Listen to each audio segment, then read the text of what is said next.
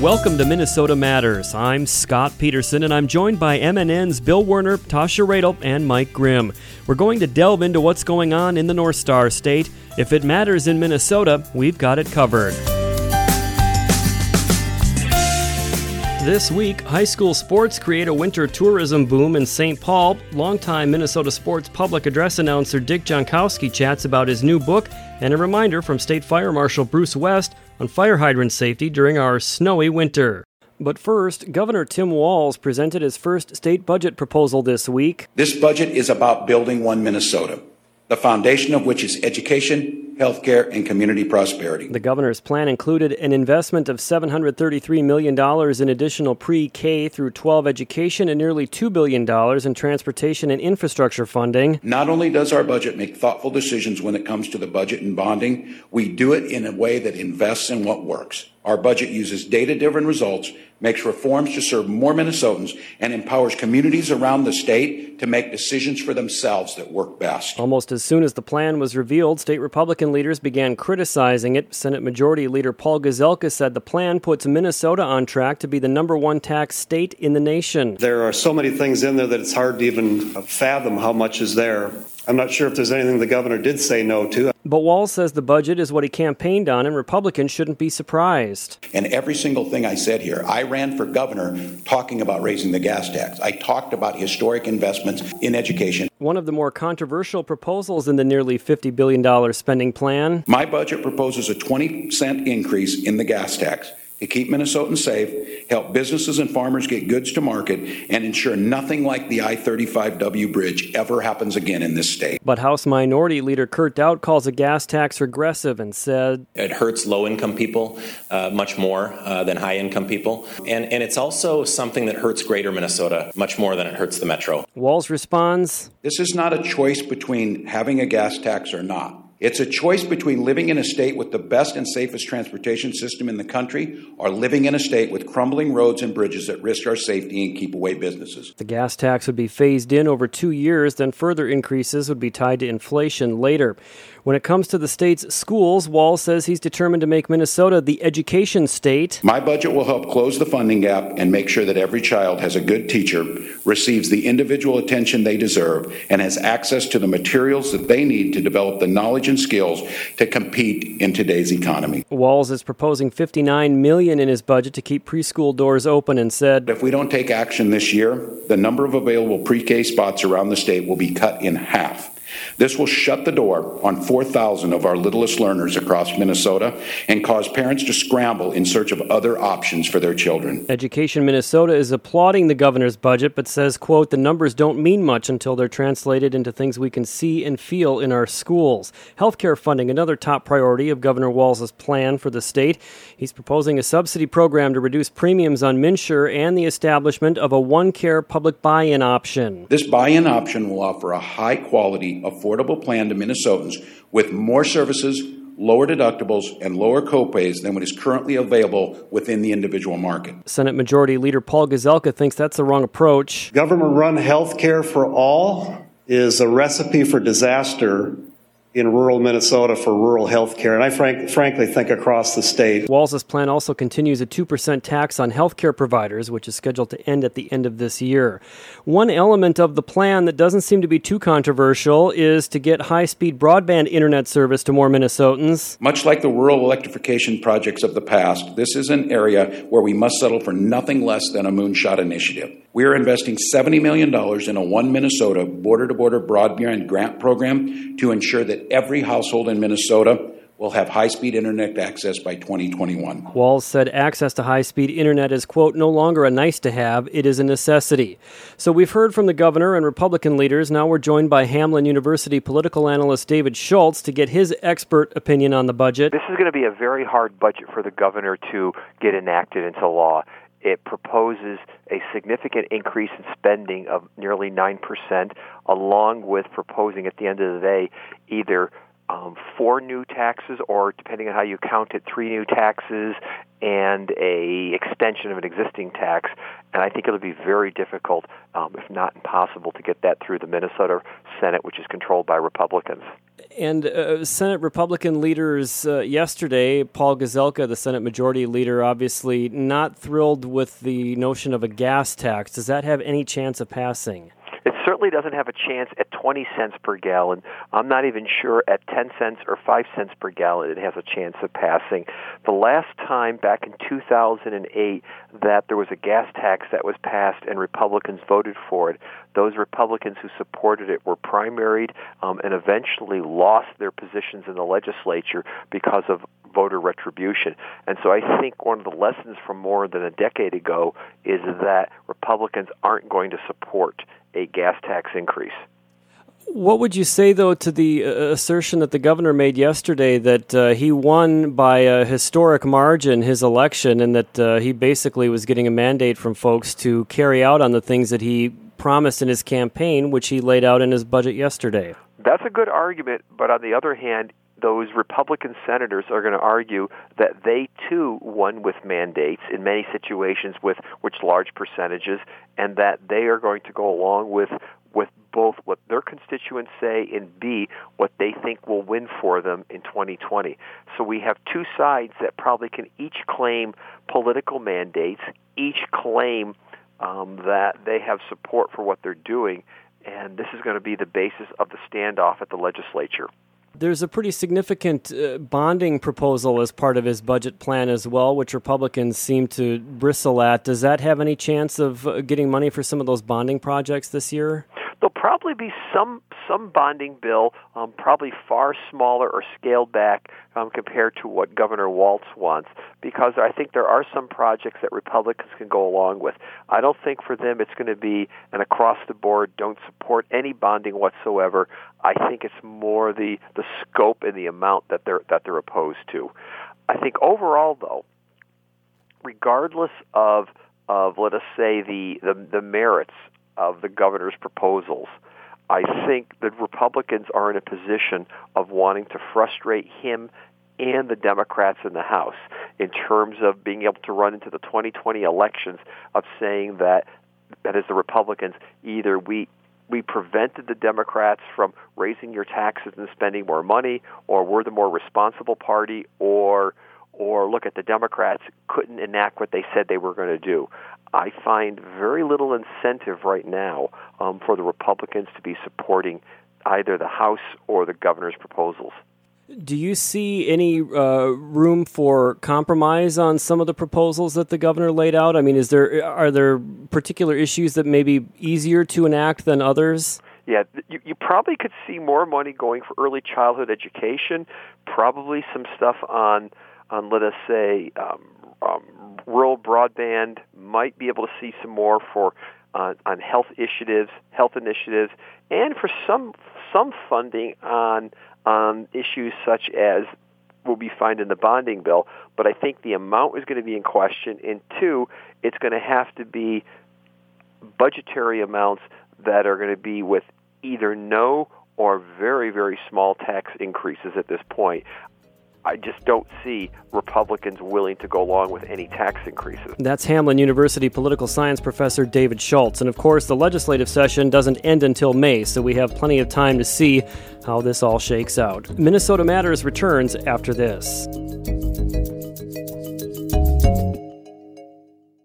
We asked kids what it took to be a dad. This is what they had to say. A father is always present. I mean, what father, what real father figure can you have if they're not there? In order to be a good dad, you need to love love your son. You need to put gas in your car so you don't break down in the middle of nowhere. And you need to make them breakfast. Yep. I mean, just to maybe um, play like a board game with me, or to just stay home and play um, some video games with me. Just to do like that one little thing is what I really look forward to. I'm not asking him to be a perfect dad, but he should try. He's just a constant force in my life. There's no other type of love like a dad's love because it's not comparable to anything else. Take time to be a dad today. Call 877 4DAD 411 or visit fatherhood.gov. Brought to you by the U.S. Department of Health and Human Services and the Ad Council. Welcome back to Minnesota Matters. The city of St. Paul will be the center of the high school sports world for the next several weekends as three major state tournaments visit the Xcel Energy Center. Reporter J.W. Cox talked with Adam Johnson, marketing director for Visit St. Paul, who says this is the opening of a big window for tourism in the capital city each year a huge run for us, and you know I hate to discount volleyball since it already happened, but the the meat of it here coming up: girls hockey, followed by wrestling, and then obviously boys hockey, the the kind of crown jewel of the collection of high school tournaments. Just uh, you know, it's the annual pilgrimage to the Xcel Energy Center, which uh, is probably the biggest thing in a lot of these kids' uh, sports careers is getting to the X to compete for. Uh, supremacy in high school sports. Incredible tradition. Obviously, this year the girls hockey is celebrating 25 years, and the and the boys hockey is celebrating 75. So there's that uh, anniversary component, making uh, the 2019 tournaments even bigger and more important than maybe previous years, if if you can even do that. You mentioned obviously with all the history and things that come with the the boys hockey tournament, it would seem to be the marquee event. D- does it stand out in your mind above the rest, or do all of them kind of bring some of that boost to what St. Paul sees as far as folks coming in? It's kind of it's kind of like kids. You know, I got three boys. I can't tell you one of them's my favorite. They all kind of bring different uh, different pieces to the table. Um, I think they all have their unique components. I think the girls hockey tournament is a testament to how strong girls hockey is in, in Minnesota. And you see high school girls going on to play at the highest level and then come back and coach at, at colleges in Minnesota and stuff like that. And, um, so the, so the girls side is a testament to that. Wrestling, um, is huge here as well. That, that tournament draws enormous crowds. And, uh, I think it's nice that just based on attendance and, and hockey being the most highly attended and being the last one, it kind of, it grows towards that. But like any parent, I don't think you'd say one of the tournaments is your favorite. I think they all bring unique uh, attributes to the table and, and different audiences from around the state to take advantage of what we've got to offer here in the capital city, which I think is just, uh, you know, in the arena is amazing and outside the arena is, is as amazing to match uh, their experience obviously without getting into the specific numbers or dollar figures or things like that just when it comes to what you notice about the influx of people around this time each year what impact do you see just being in and around st paul being downtown being around the x during these tournaments? It's huge. You can't walk into a restaurant uh, without it being you know near capacity. And they really get into it too. You know we put up the welcome hockey fans uh, decals in the windows and it, it's uh, we want the fans that come down. Uh, some of them, you know, might be their might be their annual one-time trip to the Xcel Energy Center to really feel welcome and feel the love.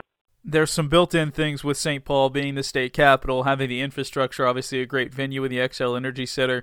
But what about St. Paul beyond those basics makes it a great host site for these high school teams, their families, and their fans? It's a city built on uh, built on traditions so the tradition of the high school hockey tournament, what I love is, is being out and about and, and running into a group of fans and you, and you strike up a conversation and they've been coming for the last 10 years or 25 years, or you get some of those old guys who've been coming for, you know, 50 years to the tournament.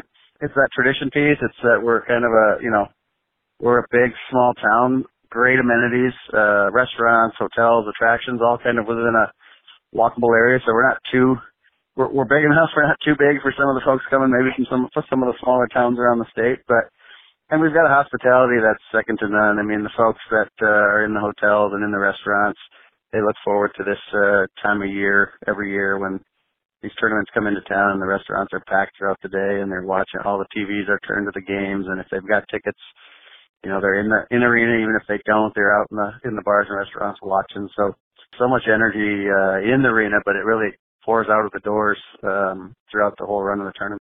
And do you hear that from those people who are coming in for these particular tournaments about what their experience is? What's their general reaction when you do hear from the guests that come to St. Paul out of Greater Minnesota? Yeah, I think they they love it. They've uh, you know it's easy to get to. There's parking. They love being able to just walk, you know, go to a game, but then also dip out. And there's what eight, nine, probably up to 15 restaurants within about a block and a half radius around the arena, so they can get out and enjoy that. But uh, you know, and they and they comment on our on our hospitality, the folks that work in the Xcel Energy Center and the folks in the hotels and staff at the at the restaurants around town. I think they feel like they're the rock star in town. You know, these big music acts come in and play the Xcel, and uh, NHL teams come in, and those guys are on an elite level. And I think what we want to do is provide these high school kids and, and their parents and their fans the feeling that they're the biggest thing in town. Uh, they're the biggest thing in town when they're in town. They're the rock star. We're here to cater to them, make sure their experience is everything that they uh, dreamed it would be, and uh, then they go back to wherever they wherever they live, and they kind of reminisce on the memories of their uh, of their weekend run in St. Paul for whatever tournament they're participating in. Any final tips for the folks that are planning to come in and are going to make their way to St. Paul over the next few weeks? Anything can't miss? Recreation, food, lodging, anything like that? There's some there's some classics. You know, if if you want a little divine intervention on your side, the uh, Cathedral of St. Paul, pop in there and just see the incredible uh, destination that that Cathedral of St. Paul is maybe say a prayer for your team, and uh, it can't hurt. Johnson says visit stpaul.com has everything fans need to know as they plan their trip to follow their team this winter. Minnesota Matters returns after this.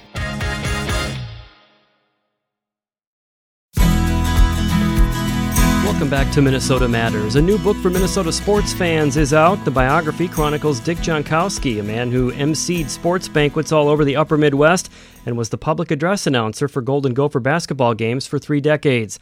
MNN sports director Mike Grimm spoke with Jonckowski about his new book. Well, first of all, Dick Jonckowski, uh, tell us what you're up to nowadays. I assume you're still uh, out on the MC circuit having some fun and uh, and now uh, you know watching uh, athletic events and those kind of things. Well, thank you very much, Mike. I appreciate uh, being on with you. Yeah, I, I'm still doing a lot of sports, actually, believe it or not. I, of course, I've lived in Shakopee 52 years, and I do five sports in Shakopee. I do football, baseball, basketball, softball, and, uh, of course, both basketballs, that's girls and boys. So it amounts to about five. And I still do a lot of banquets. Still, uh, luckily, I'm still requested anyway, a lot of not only athletic banquets, but, you know, every you need an MC for something – I guess they think I can do it, whether it's a bowling banquet or whatever it might be. So yeah, still very, still very active. All right. So what's a good one that's working right now on the banquet uh, that you can say on the radio? Give me give me uh, one golden uh, Polish eagle uh, uh, tale to tell. Well, the one I've been telling, and, uh, and women like it, seem to like it just as much as the men. But it is about a woman that wakes up in the morning, goes to a full length mirror, and she takes off her clothes and she looks at herself and she said, I can't believe this. I'm old, I'm fat, and I'm ugly. So she wakes up her husband and she said, I just looked in the mirror and I realized that I'm old, I'm fat, and I'm ugly. Will you give me a compliment? She said, I would really like a compliment. He said, your eyesight's perfect. oh man, I bet that one is killing it on the circuit, no doubt about it. they about like it. They like it. Yeah, it's going well. Dick Jonckowski is with us, uh, the famed Polish Eagle. Uh, for many, many years, uh, his voice was recognizable at Williams Arena. He was the voice of the barn. How many years, Dick? Over thirty, right? Thirty-one in basketball, thirty in baseball. Take us through the book. Who helped you out with the book, and how people can get the book? Well, Jim Bruton, who is, as you, I'm sure you know, does a lot of sports books. He's done uh, Fred Tucker, Lou Nanne, Jerry Kill, the 50 Greatest Vikings. He's done all kinds of stuff. Just terrific, the job that he does. And he helped me with it. And then, of course, uh, I had a lot of advice from other people. But you're right, because a lot of people don't know that I was a ring announcer for Verne Gagne, the AWA, for six years. I was also involved in the American Basketball Association in the late 60s with the Muskies and the Pipers in public relations and announcing and a number, you know, just uh, Golden Gloves. I've done just about everything you can think of. I have over 60 jokes and uh, 48 color photos, and people are, and I'm getting good response. I do want you to mention the name of the book because I love the name of the book. Yeah, everybody says you don't think much of yourself. Well, it wasn't my idea of the title, believe it or not. It was my kids said it's called "It's All About Me." Dick Jonckowski, a Minnesota Treasure, and the Minnesota Treasure came from the Vikings last year when they honored me a year ago. They honored me for all the years at the U, and they introduced me as a Minnesota Treasure, and I thought that was very, very flattering. So I said I'm going to use that on the book title, and it's, it's gone really well so far. Getting the book, actually, my website's the best way, unless you see me directly, because I carry them every place I go. My wife said, you even take them into the restroom, I think, if I'm not mistaken. That's probably true, I do. But actually, uh, my website is the Polish Eagle dot com. That's the nickname I have, as you know, the Polish Eagle dot com. You do have to put the the in there, and then what? Uh, my son-in-law is taking care of all that. Then he sends it to me, and I sign or personalize the book and send it out. Yeah, it's all about me is the name of the book. ThePolishEagle.com is where you can go find the book. Um, I teased it a little bit. Uh, I'm assuming the story that you've told me a couple of times about Drew Pearson, that famed play back in the day, is a part of the book. Uh, in either way, you have to tell that story for us quickly. Well, it happened, of course, uh, during that big uh, famous Hail Mary catch, uh, December 28th, yeah, 1975. And it was the play before the catch. It was fourth and 17 and Roger Staubach threw the ball to Pearson on an out pattern. We're close to the sidelines. He caught the ball and came down out of bounds, but the referee ruled, ruled that he would have caught it. He would have been in bounds, so they gave it a catch. And I was standing next to Jack Whitaker of CBS, and Jack said that was a terrible call. And I, instinctively, Pearson was laying at my feet, and I just kicked the bottom of his shoe. And if you see it on YouTube, it's still on YouTube it, it's a sissy kick. It looks terrible, but I, I got in so much trouble for it because Tom Landry's wife saw it. The next day, she called Pete Rozelle. She said, "Look at the videotape. One of their guards, as she called me, kicked Drew Pearson." Because you were you were sideline security at, at, the time, right? Yeah, huh? You were sideline security at the time, right? Yeah, you're right. I was a sideline security guy, and so then he looked at it and he called the head of the head of the ushers, Bob Sims, they kicked me off the field. They took me off the field. I, I didn't have to quit ushering, but I couldn't be on the sidelines for two years. And so I ended up 17 years as a head field usher, and I caught 112 field goals in that 17 years. Wow, you have that all uh, in the book, I suppose, yeah, as all well. in the book. Yeah, you bet it is. All the years that you did Gopher basketball, what were some of your favorite names of uh, Gophers that you got to announce over the years and uh, and uh, put over the public address? Like the three three that uh, that I tell everybody about, and that I actually had published my final uh, my final game was in the program. The best one I ever had was Jim Shikenjanski. Mm-hmm. Maybe because I'm Polish, but I just love that Shikenjanski. I'd do it, give him an extra boost.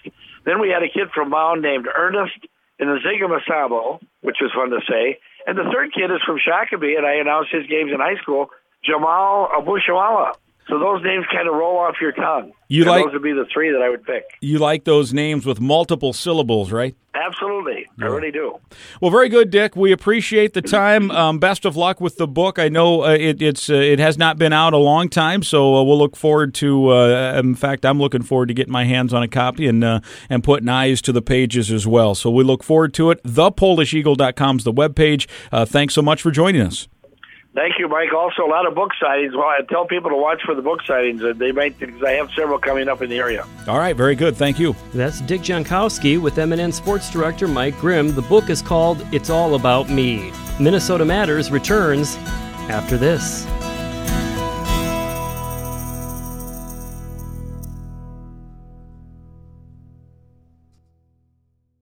Last night we put on an epic light show. Yeah, we did. The crowd loved us. We love the crowd. Wait, but there were only four people out there. Yeah, but did you see their four faces? All eight of their eyes lit up brighter than ours. and we're fireflies. Yeah. Hey, that one girl, she looked like she'd never seen glow in the dark like this before, and we invented glow in the dark. Yeah, we invented it. And we're gonna be out here every night rocking out our light show at a forest near you. Woohoo! So come check us out. Check us out. And bring your kid all ages show. Oh, but uh, don't bring any of those glass jars because they make us kind of nervous. Yeah, and I'm super claustrophobic. Whether you're rocking their world or they're rocking yours, some memories never fade. Come alive with the forest. Visit discovertheforest.org to find a forest near you and discover other cool things to do when you go, like fishing, biking, or even camping. Visit discovertheforest.org. See you later. Yeah, see you soon. Brought to you by the U.S. Forest Service and the Ad Council. Welcome back to Minnesota Matters. With all the recent snow and more in the forecast, fire officials are encouraging you to dig out the fire hydrants in your neighborhood. Tasha Radel has more. Joining me now is State Fire Marshal Bruce West. Bruce, I'm sure you have a message this time of year for Minnesotans. I sure do, and, and thank you for the, the question and the concern. You know, fire departments right now, they're very concerned about the fact that fire hydrants are buried under mountains of snow that we've had here this year. I mean, and up to January, you know, we were sitting pretty good, but now with a record February, it's critical that a call to action for, you know, citizens across the state to dig out their fire hydrants because time is of the essence for firefighters and for them to have to take the time to dig out that fire hydrant when there's a a working structure fire that they are dealing with. Um, that's critical time that they don't need to spend if the neighbors spend a little bit of time digging out that fire hydrant. Fire hydrants have a flag on them so you know where they are. Take your snow blower or shovel, clear a three foot path each side of that fire hydrant so you got a nice six foot area that the firefighters can work in. And, you know, if it's open and accessible, it's just such a great advantage for the firefighters when they're dealing with a structure fire. Because, you know, if those fire hydrants aren't cleared, obviously a, a firefighter's looking for that flag to identify the hydrant. And, and like you said, um, it, it would take time away from them to, to dig that out, right? Absolutely. I mean, right now, there could be that, that fire hydrant could be buried under six, seven feet of a, of a snow pile, you know, and so if, if the, and all that you can see is the top of that little, you know, a lot of them are a little fiberglass let's call it a whip. You know, basically it's a fire fiberglass um, flag. You know, and they see the top of it, so they know underneath that flag is a fire hydrant. They got to go grab a scoop shovel and start shoveling. And and firefighters, you know, there's limited resources. They have limited firefighters that are on that scene, and to take one firefighter away from, you know, from that structure fire to dig out that hydrant, that could be a critical person on that scene um, to do the the jobs and the tasks of a fire firefighter. So, you know, in an emergency, seconds count for firefighters, and we want the public to help them out by taking that, you know, snow blower, clearing a path, taking a shovel. You know, we know that's that's extra effort um, from the citizens, but that extra effort could mean life and death, literally for you know somebody in that home. And and to take that time you know we want people just take your time if you're shoveling it out. I mean that snow is it's heavy you know it's compacted you know so it can be strenuous work. Take your time doing it. If you've got that a snow blower you know please you know get those neighborhood fire hydrants exposed and out in the open Bruce, I know the risk of a devastating house fire increases dramatically in the winter months. Let's talk some general fire safety. Well, you know, the best, uh, we always love our fire prevention messages because the best fire is the one we prevent. You know, so stay in the kitchen uh, when you're cooking, pay attention to what's going on in the kitchen, properly dispose of those cigarette materials, and as always, check your smoke alarms. Make sure that you've got a working smoke alarm in your home.